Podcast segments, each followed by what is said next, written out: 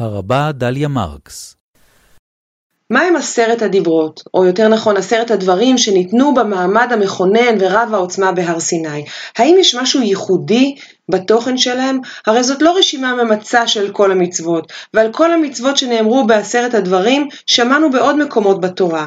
התורה עצמה מתייחסת כבר לעשרת הדברים. למשל, אנחנו קוראים בשמות ל"ד 40 יום ו-40 לילה, לחם לא אכל ומים לא שתה, הכוונה כמובן למשה, ויכתוב על הלוחות את דברי הברית עשרת הדברים.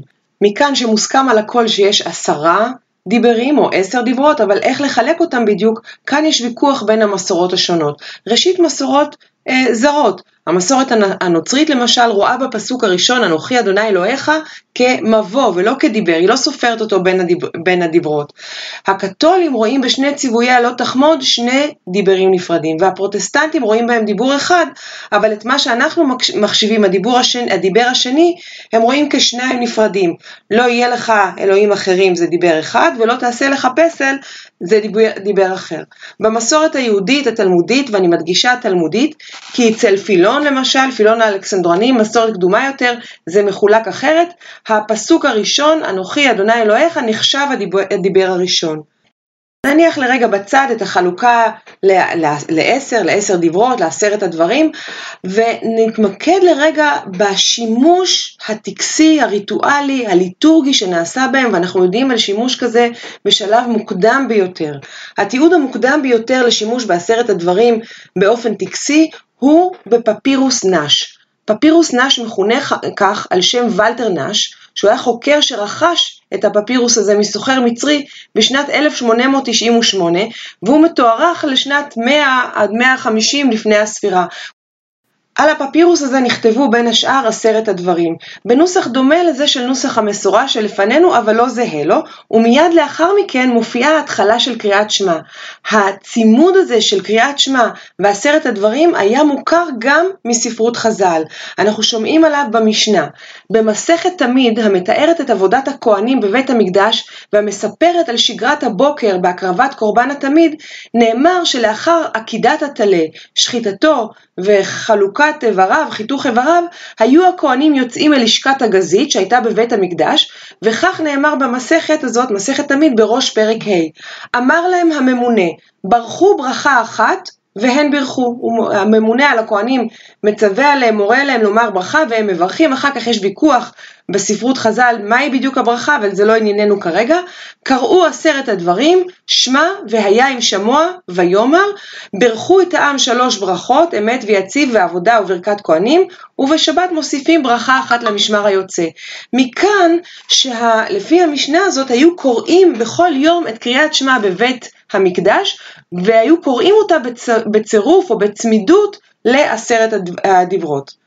המשנה הזאת חשובה לנו מאוד מפני שהיא מתעדת תיעוד ראשון את קריאת שמע וברכותיה, שהיא אחד כידוע, אחד משני היסודות המשמעותיים והחשובים ביותר בסידורי התפילה.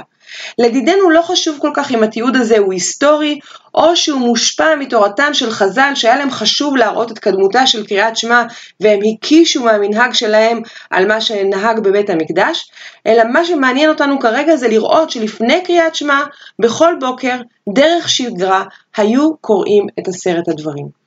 כידוע כיום אין נוהגים כך, לא קוראים את עשרת הדברים במסגרת קריאת שמע וברכותיה, וכבר התלמודים נחלצו להסביר את ההיעדרות הזאת, איך אנחנו שינינו מהתיאור של העבודה בבית המקדש. בתלמוד הירושלמי, מסכת ברכות פרק א', הלכה ה', נאמר משמו של רבי שמואל בר נחמן, בדין הווה שיהיו קוראים עשרת הדיברות בכל יום, זה היה בדין, זה כך היה ראוי, ומפני מה אין קוראים אותן? מפני טענת המינין שלא יהיו אומרים אלו לבדם ניתנו לו למשה בסיני. יש חשש מפני קבוצות הרטיות, קבוצות אה, פורשות, שיגידו רק עשרת הדיברות הם, הם מה שחשוב והם מה שקדוש, וכל השאר אנחנו יכולים להת, להתעלם ממנו. ולכן אין צורך להבליט את עשרת הדיברות, כי כל התורה כולה קדושה. גם בתלמוד הבבלי, במסכת ברכות, דף י"ב עמוד א', יש דיון בעניין הזה ונאמר בשם שמואל, אף בגבולין ביקשו לקרות כן, כלומר ביקשו לקרוא את עשרת הדברים במסגרת קריאת שמע גם מחוץ למקדש, אלא שכבר ביטלו מפני תרעומת המינים.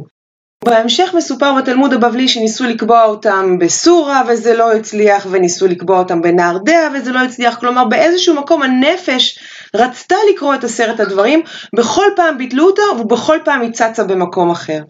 גם הרמב"ם, שנים רבות לאחר מכן, דרש שינהגו בעשרת הדיברות, בעשרת הדברים, כשקוראים אותם בבית הכנסת, בפרשת יתרו, זה הפרק שלנו, או בפרשת בית חנן בספר דברים, וגם בשבועות, כבשאר פסוקי התורה. הוא דרש שלא יקומו כאשר קוראים אותם.